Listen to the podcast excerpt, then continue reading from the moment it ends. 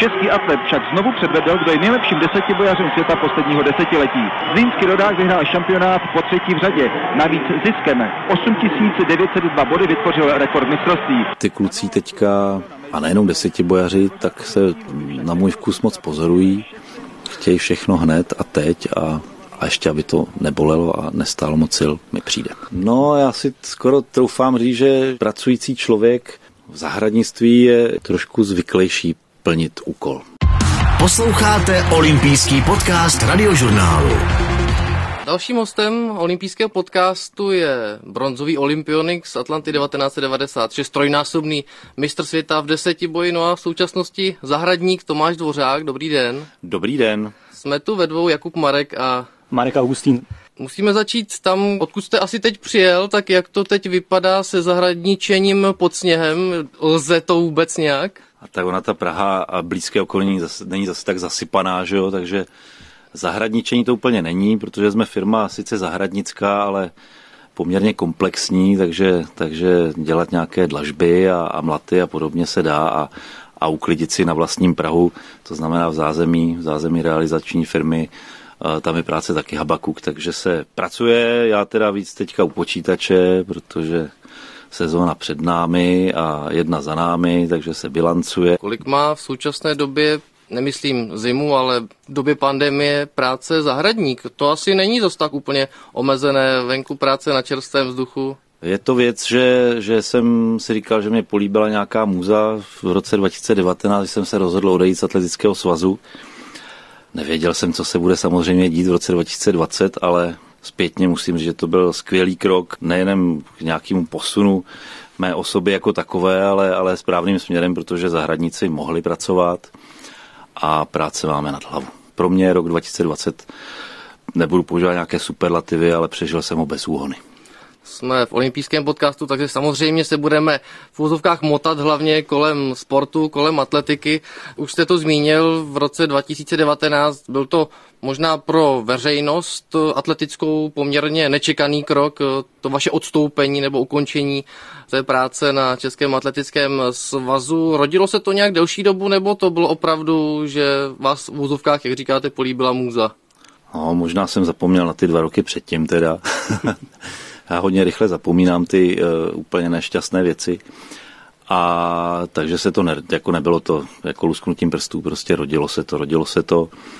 A už v roce 18 jsem tak jako uh, o tom elaboroval, hovořil s panem ředitelem, ten mě vykázal teda do patřičných mezí, ale prostě dozrál jsem do stavu během jara v roce 2019, že prostě už to dál neustojím, neustojím prostě energeticky, psychicky, Nechtěl jsem zabřednout, aby se ze mě stal člověk, kterým rozhodně být nechci, takže jsem radši srazil paty a, a začal se pohlížet po něčem jiném. Vy jste byl člověk, který atletikou doslova dýchal jako závodník, jako trenér, znal jste všechny body, výkony ostatních. Jak se vám dýchá teď, rok a půl po tom, co už v atletice neděláte? Tak dýchá se mi lépe? volněji, lépe, e, nicméně nemůžu říct, že bych byl jako denodenně in, ale ve své podstatě jsem, protože mám za manželku trenérku a jejími svěřenkyněmi jsou také její dcery a takže mám atletiku každý den na talíři. A už to není taková vášeň, že bych každý den prolítával výsledky, ono teďka taky není moc co prolítávat, ale samozřejmě, samozřejmě pro sportovní prostředí prostě si jen tak jako nevyoperujete a to, co jste měl rád x desítek let, tak taky hnedka tak nezmizí, takže sleduju samozřejmě, co se děje doma, v zahraničí. Olympijský podcast radiožurnálu. Vy jste několikrát mluvil o tom, že vy jste sice měl funkci šéf trenéra, ale nebyl to ani zas tak šéf, ani úplně trenér. Tak Takový dělníček jsem byl, no. Jednou jsme se potkali, mám pocit, před halovým mistrovstvím světa v Portlandu na Strahově. To bylo, vy jste tam dával do tašek jednotlivé bundy podle, jo, jo. podle velikostí. Tak eh, to byla taková zvláštní situace, že šéf trenér tam dělá takovou administrativu. Tak, tak byl jsem, byl jsem taková administrativní myška, no kustot ve své podstatě také, protože to prostě jsem to měl na triku, no. Takže, že ale zase jsem se nebál takovýchhle věcí prostě tát. Horší bylo tát z lidí, jaký mají velikosti, protože holky vám prostě neřeknou otevřeně, jsou MKO, že jo.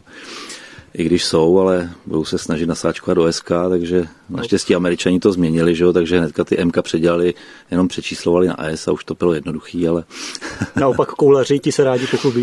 Ty se rádi pochlubí, to by se se divili, to třeba mám historku krásnou s Láďou Prášilem, že jo, když jsme přecházeli od jednoho výrobce ke druhému, že jo, na atletickém svazu v roce 2013 a a jeho s Martinem Staškem jsem použil jako modelky prostě na vzorky a když se nevešly, tak jsem objednal teda o dvě čísla větší, úplně jiný sortiment. A potom, když jsme odjížděli na mistrovství Evropy družstev, tak jsem se šel kouknout, jestli jsou všichni vybavení tak, jak mají být, že? aby tam někdo nevlezl prostě na stadion v tom, v čem nemá být. No a koukám, že Vláďa Prášil prostě si vybral všechno 2XL, stejně jako já. jsem byl tenkrát velký. a když jsem se na letišti ptal, co jako tím zamýšlel, že, že si vzal všechno takhle jako hodně uplňovat. A on mi odpověděl, co pak jsem nějaká obluda. No a potom teda měl problém rozpažit a připažit a, a podobné věci, ale, ale prostě obluda není samozřejmě, je to šikovný kluk, že jo. Ale ani nevím, kde ty ohromné věci skončily prostě, ty, které by byly schopné e, jako zaclonit celou výlohu, no. Říkáte, tenkrát jsem byl velký, takže teď, když eh, zahradničíte, tak eh, už jste menší, když to takhle řeknu. Jsem, zpátky ve formě? Jsem, jsem zpátky, zpátky ve formě rozhodně, nicméně s těma křížkama navíc, že jo. Ale jsem menší, výrazně menší, tak já jsem se umenšil hodně už v tom minulém roce, před minulém roce, když to takhle řeknu, roce 2019. Když jsem po skončení té své úřednické kariéry se vydal na takový trek krásný do Nepálu a říkám si prostě tahat jako po horách vysokých eh, a hodně kilometrů, prostě zbytečný kila, který člověk musí uživit, udejchat, že jo, a ještě to zbytečná zátěž, takže jsem něco spadnul, pak ještě a teďka jsem tak jako plus minus závodní váha. Takže Kolik dobrý. kilogramů zhruba jste spadnul? červnu 2019 jsem měl 107, teďka mám 91. A čistě pro srovnání, jaká byla závodní váha? 90, no, jsem měl takovou jako hraniční. 91 jsem měl v roce 2001 při mistrovství světa. Nějaké veteránské závody vás nelákají? Uh, Atletické, myslím. Ne, ne, ne, ne, ne, ne, ne, ne, ne. Nelákají, nelákají, já jsem si svý odzávodil a velice dobře vím, že hlava je prevít, ta by furt chtěla, že jo? A mě, kdyby někdo vystřelil za zadkem, tak to by to dobře nedopadlo, prostě přetrhl bych si kde co. A to já už jsem se dost nabolel, když, když jsem byl mlád a aktivní sportovec, teďka si sportuju tak jako u toho zahradničení a to je nejlepší. Možná někdo si představí zahradničení, okopávání záhonku, ale ono to asi tak úplně nebude, když říkáte, jaká je to dřina. A není, není, no. Nejsem okopáč záhonku. Já už jsem řekl v úvodu, tak jsme firma velmi komplexní, takže jsme schopni udělat zahradu prostě na klíč od A po Z, eh, včetně stavebních prací a všeho možného. Takže já jsem si prošel za ten první rok velkou škálu prací, ne že bych byl vložně Ferda Mravenec, Naštěstí nejsem teda ani byl pitlík, ale prodělal jsem si od kameníka přes truhláře, přes pokladače elektrických kabelů v délce dvou kilometrů, zakopávání teda takovýhle věci. Kde jste se to všechno naučil? No to je to, co je prostě, eh, v čem je děsná výhoda současné generace a co si myslím, že málo lidí uplatňuje, že se moc neučej s těmihle možnostmi. Za mě, kdybych bylo YouTube, prostě když jsem byl aktivní sportovec, tak eh, ho, jako kdyby to z hůry spadlo, ale já jsem si to musel dělat sám, že já jsem si prostě pořídil videokameru a natáčel jsem si ty, co to umějí a pak jsem se to snažil dělat podle nich teďka prostě mají takové možnosti a, a nevím, jestli toho nějak dalece využívají. Já jsem toho využíval prostě, když se chcete podívat, jak se dělá terasa z takového makového dříví a jaké jsou postupy, tak prostě napíšete a ono vám to něco vyhodí, že jo, jak se dělají dlažby, jak se dělá kameničina prostě pěkná, tak všechno, všechno se dá najít, no. On konec konců i desetiboj je činorodá činnost, ne, je tam deset disciplín, no. je tam i ta spojitost eh, se zahraničením, protože vlastně teďka si taky můžete vybrat já si myslím, disciplín. Já si myslím, že je. Já si myslím, že já myslím, že jsem pobavil jednu, jednu klientku, zákaznici, když jsem teda řekl, že, že náš pan Truhlář prostě, že to je pro něj do Plzně daleko a že teda ty terasy jim tam vystřihnu já, tak zjihla, že jo, na chvilku, jako jestli to zvládnu. Já říkám, jsem desetibojař, ne, takže, takže zvládnu a zvládnul jsem to. Musím si dát pašáka, jako mě se moje práce moc líbí, věřím, že i oni budou spokojeni. Vy jste byl jako desetibojař, skvělý překážkář, tak dejme tomu, jaká disciplína je teďka, co vás nejvíc baví v práci, co vykonáváte? Co mě nejvíc baví, to je takový, že... Na že... co si těšíte, že máte v programu? A... Jsem to tudle komentoval, že jsem člen týmu, který se nebojí ničeho a většinou na ně zbyde to, co nechce dělat nikdo jiný. Jo. A to mě na tom baví úplně to nejvíc. Jako. Že, že prostě moje současná práce je pro mě velká výzva v tom smyslu, že prostě se naučím spoustu nových věcí, které jsem, ne, že bych k ním nepřičuchnul, protože jsem generace poměrně v tomhle směru zdatná, to jsem měl tatínka, který ne, že by byl vyloženě domácí kutil, ale taky se nebál ničeho, takže mě do spoustu věcí zasvětil. Stejně tak jeho tatínek, takže já jsem si v dětství prostě čuchnul k lopatě a ke krumpáči a, a stejně tak k nějakým prostě strojírenským věcem, ke dřevu tolik ne, ale to až teďka. Takže se nebojím, prostě umím pracovat s metrem a, a umím počítat a to je strašně důležitý prostě, protože si má člověk poradit v tomhle směru. A potom jako dá, jak dát cihlu k cihle, to je, to je věc hlavně cviku. Olympijský podcast radiožurnálu. Atletika ve své podstatě individuální sport. Pozici reprezentačního šéf-trenéra už se samozřejmě jednalo o jakousi týmovou záležitost, ale co teď? Naplňuje vás třeba v práci to, že z toho, co vás tak posloucháme, jde vyznít, že fungujete jako jeden tým. A je to třeba něco, co vám chybělo v posledních letech, když jste končil na svazu? Já musím říct, že, že jsem významně týmový hráč, i když jsem dělal individuální sport, ale, ale to jenom při té soutěži prostě, kde to bylo sám na sebe a za sebe a za vlast. Ale jináč prostě jsem se týmu nikdy nějak dramaticky nestranil. Jsem rád prostě, jaký máme teďka tým, za což samozřejmě musím poděkovat Parťákovi, který prostě ho vystavil. Já se na tom ještě úplně tolik nepodílím, i když se nám firmou prostě letos jako nebo v loňském roce, pardon, prohnala spousta obličejů a postav a na polích prostě eh, těch brigádnických, že jo, protože študáci neměli do čeho šťouchnout, takže se eh, jim mohli najít si nějakou, nějakou bohulibou činnost a, a to si troufám říct, že prostě dělat krásno je touhle činností složitou, náročnou, fyzicky náročnou, ale, ale ten výsledek prostě, myslím si, že musí oslovit úplně každého a to byla moje asi největší pohnutka prostě, že jsem po těch x letech, eh, kdy výsledek mé práce byl neviditelný, tak, tak jsem si našel něco, kde opravdu je to vidět. Není to vždy prostě úplně jako ten, ta procházka jako růžovým sadem nebo rajskou zahrádkou, ale narážím v mnohých směrech také a učím se. Učím se být tím šéfem teda, no, taky. Vzpomenete si třeba, že když jste byl na svazu, tak eh, tam to fungovalo tak, že atleti byli třeba zvyklí plnit úkol a teď práci, kde jste, tak tomu třeba tak není? No, já si skoro troufám říct, že pracující člověk v zahradnictví je, je trošku zvyklejší plnit úkol, než, než sportovec profesionál. Než sportovec profesionál, no. Nebo aspoň teda v téhle době, no. Nebo to byla jedna z mých pohnutek prostě, proč už jsem nechtěl pracovat pro někoho, kdo pracovat nechce. Je to třeba jeden z důvodů, že na posledním světovém šampionátu v Dauhá v Kataru poprvé odjela česká reprezentace v samostatné historii České republiky bez medaile, nebo se to takhle medailemi měřit úplně nedá? Já myslím, že se to medailemi úplně měřit nedá. Je to prostě hrozně rád bych byl, aby to byl jenom nějaký můj pocit, vnitřní pocit, že, že už to nefunguje tak, jak to fungovat má ale ukáže až budoucnost. Prostě jestli takových šampionátů bude v řadě vícero, tak se ukáže, to teda není jenom můj pocit. Ale samozřejmě nebyl bych z toho šťastný, já jsem se snažil té funkci dělat všechno pro to, aby, aby budoucnost České atlétiky byla světlá. Ale ne všichni to tak vnímali, to ukázalo prostě, co se po mém odchodu začalo dít, že? Takže chceli někdo prostě být nejlepší na světě, tak proto musí udělat minimálně to, co to potřebuje. Že? A, a já jsem nabil ten pocit prostě, že už takových jedinců mnoho není. Můžete přiblížit, když mluvíte o tom, co se po mém odchodu dělo? Tak třeba jsem se snažil, když už to nešlo s těmi zarputilými eh, opravdovými vrcholovými atlety, tak něco vštěpit těm mladším generacím. Takže po x letech, kdy už jenom z výsledku prostě mládežnických kategorií bylo znát, že jsou vehementně úzce specializováni. To nebudu promítat krz třeba mé žákovské výkony a dorostenecké výkony a jak bych se svým žákovským výkonem třeba na 60 metrů byl prostě asi 20. žákyně, že jo?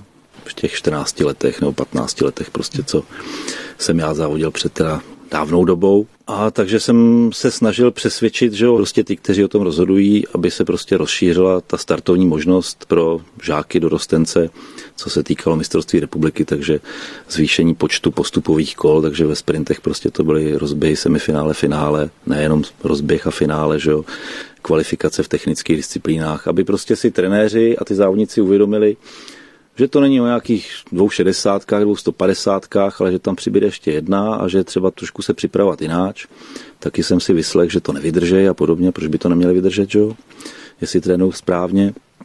A tak se to jeden rok zkusilo, já si myslím, že to mělo pozitivní efekt, ale samozřejmě všichni mrmlali, že se ten šampionát vode natáhnul a že si museli trenéři, kteří za to, že jsou trenéři, pobírají nějakou korunu, ale že si museli vzít dovolenou prostě v práci a podobně. No, takže to mě třeba mrzelo a ještě s tím, jak vlastně vypadala ten loňská sezóna, tak si myslím, že schodit to ze stolu hned, jak Dvořák opustí dveře svazu, že to nebylo úplně šťastné prostě. A to samozřejmě nikdo nevěděl, co se bude dít v roce 2020, ale umožnit prostě start na národním šampionátu většímu počtu závodníků, což byl úplně ten primární důvod, protože si pamatuju, jaký já jsem byl závodník v žákovském věku dorosteneckém, kolik prostě mých vrstevníků bylo lepších a kolik šikovných dětí, když to takhle řeknu, vejde do toho krásného sportu a nedostanou se prostě na národní šampionát a ztratí motivaci a podobně, takže aspoň pár dalším to, tu možnost otevřít mi přišlo zcela na místě.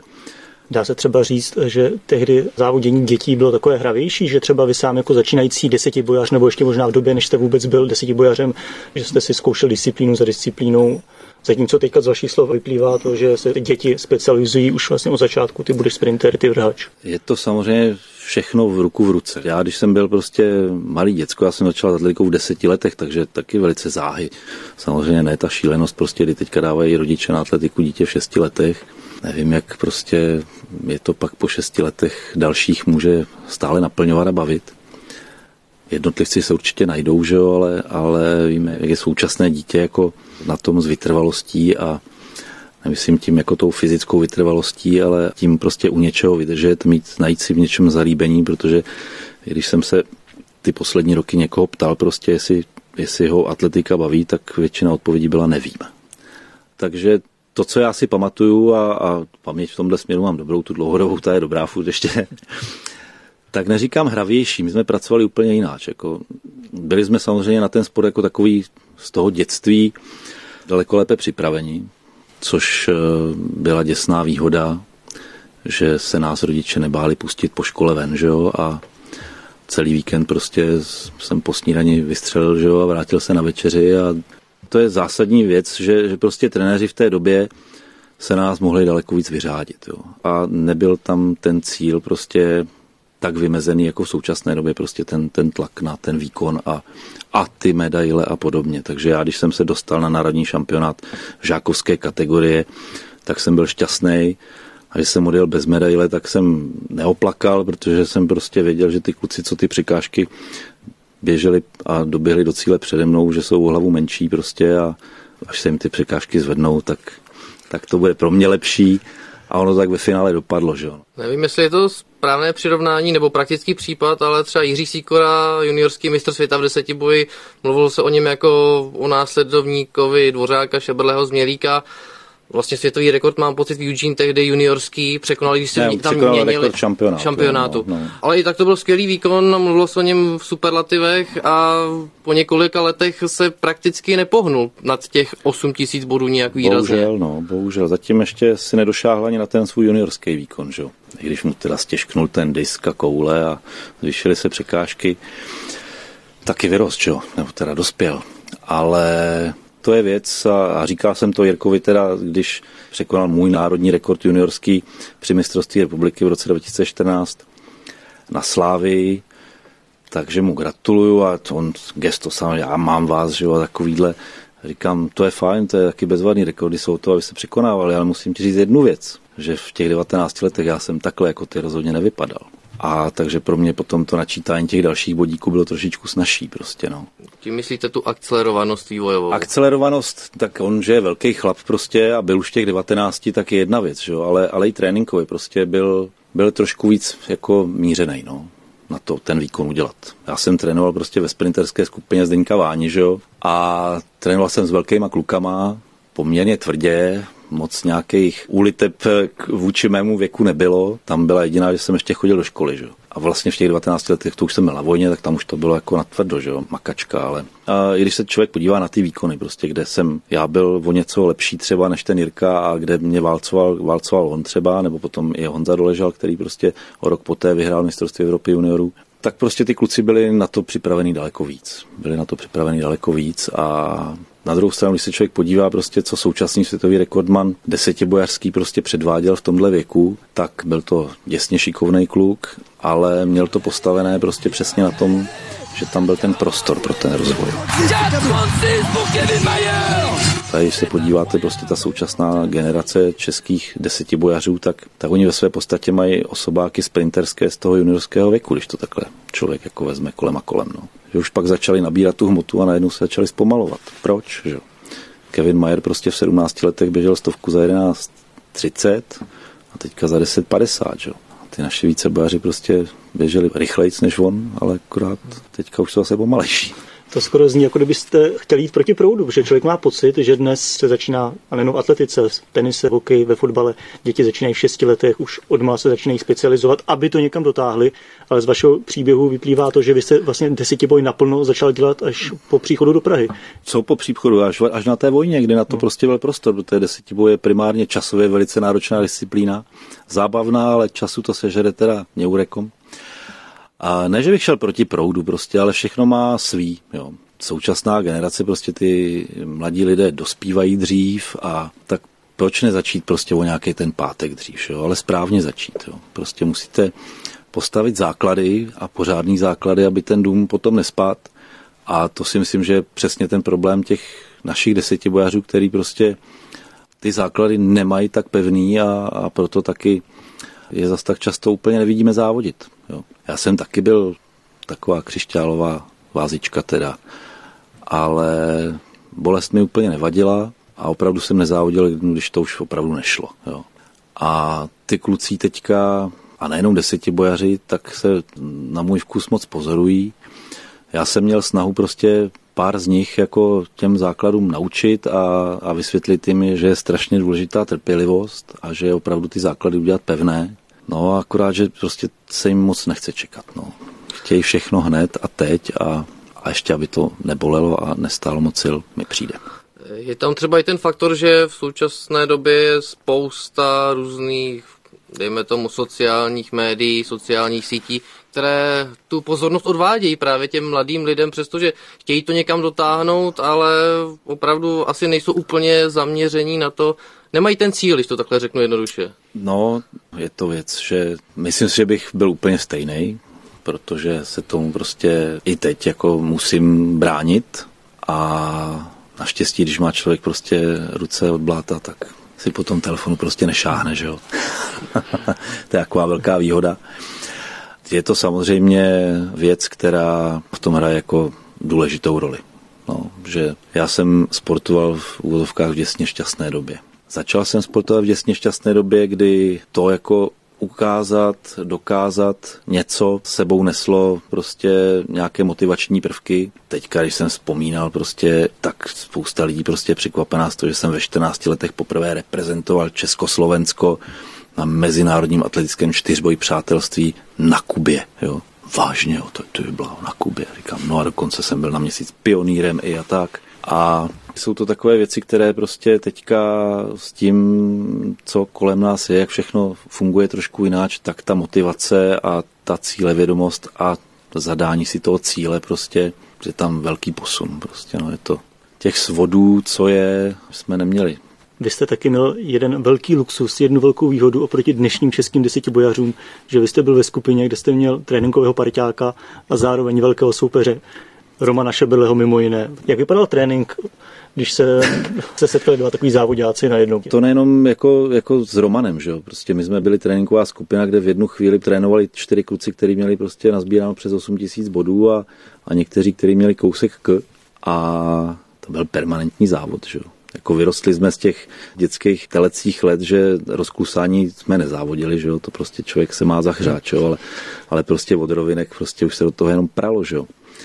A to je určitě prostě to, co postavilo jako na pědestal našeho trenéra, že prostě dokázal uplíst takovouhle tréninkovou skupinu a je ve své podstatě jedním z nejúspěšnějších desetiborských trenérů historie. Že? A byla to dobrá parta, která normálně vlastně dobře na sobě uměla pracovat a dospěli až tomu, že dělali světové rekordy a mistry světa. Na přelomu tisíciletí trénoval Zdeněk Váňa skupinu, ze které vzešly jedni z nejlepších desetibojařů atletické historie. Z velkých akcí pravidelně vozili medaile a často i rekordy. Tomáš Dvořák vyhrál pod vedením svého tchána třikrát v řadě mistrovství světa a přikonal také světové maximum. O toho ale ještě před odchodem ze skupiny připravil pozdější olympijský vítěz Roman Šeberle takže to bylo určitě jako velký bonus. No a teďka ty kluci, ale ty podmínky měly stejné, podobné, akorát už nemají tolik tu jako chuť a vůli prostě se i na tom tréninku jako trošku poštěkat v tomhle směru. Jako no. Nedarovat si ani krok, že jo, ani centimetr a, a oni se šetří. Až napak. Akorát, že takhle to nefunguje. No.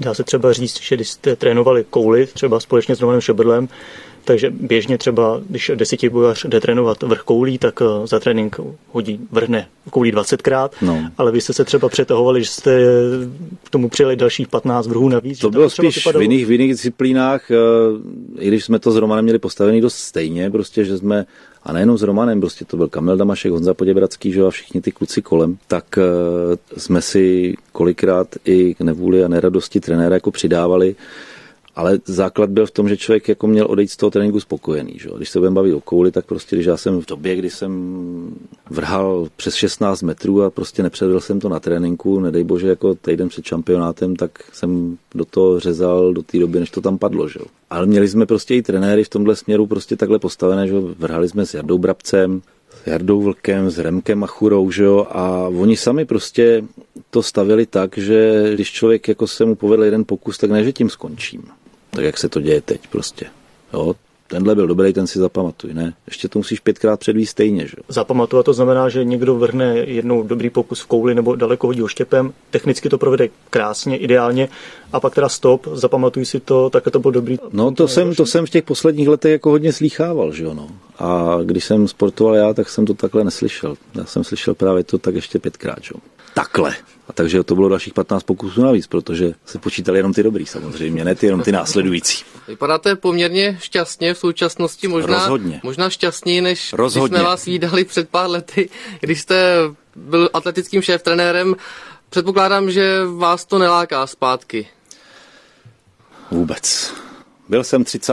prosince na návštěvě na atletickém svazu poplkat s bývalými kolegy a se svým nástupcem a když jsem opouštěl půdu atletického svazu, jak jsem si musel dát pašáka, že jsem hrozně šikovný kluk, že jsem dokázal odejít. Ale nějaká zlá krev ve vás nezůstala? Zlá krev ne, tak někdy je mi teda vytýkáno primárně stran mé manželky, že teda jako jsem kyselej vůči atletice. No, to říká i náš ne kyselej, nevím, teďka to nedej to slovo. Samozřejmě spousta lidí prostě má zažito to, že by nejradši, aby se všechno dělalo podle jejich. Že? Takže se na něco, co se dělá neúplně v souladu s tím, jak si myslí, že by se to mělo dělat, tak se na to koukají prostě trošku jináč, nebo o tom mluví jináč. Takže to je možná ta kyselost, prostě, jsem to tady zmínil. Já jsem byl takový, že jsem to potřeboval o tom přesvědčit primárně sama sebe, takže jsem v tom přesvědčování sama sebe, jak udělat některé kroky, prostě udělal, odvedl hodně práce a pak jsem se snažil to prostě natlačit i do hlav jiných lidí, což taky sebou neslo spoustu práce a energie a když už se mi to povedlo, tak pak si prostě někteří řekli, tak když už nám tady do toho nebude kafrat, tak prostě s tím zametem. Že? Takže to jsou takové věci, které ve vás zůstanou. Prostě si řeknete, tak jsem hold mohl dělat něco bohulibějšího, když to takhle řeknu. No. Ale to si myslím, že tím si prošel každý. Není to žádná výjimečná záležitost a zase říkám, já hodně rychle zapomínám tyhle věci. Normálně si na to nespomenujeme, že jsme se tady o tom bavili. Asi bychom našli ještě spoustu zajímavých témat, Ježiš, ale, by bylo. ale, to, ale příroda, respektive stromy, vás určitě už postrádají, tak Rozhodně. vám přejeme, ať se vám daří v té současné práci co nejlépe a mějte se dobře. Já vám moc děkuji za tohle přání, já vám přeji, aby bylo o čem povídat, co se sportovních reaktorů týče a aby hlavně česká stopa prostě nezmizela, že jo, no. A z Českého rozhlasu se loučí Jakub Marek a Marek Augustín. A Tomáš Dvořák. Poslouchali jste olympijský podcast Radiožurnálu. Všechny díly olympijského podcastu si můžete poslechnout v aplikaci Můj rozhlas nebo na webu Radiožurnálu.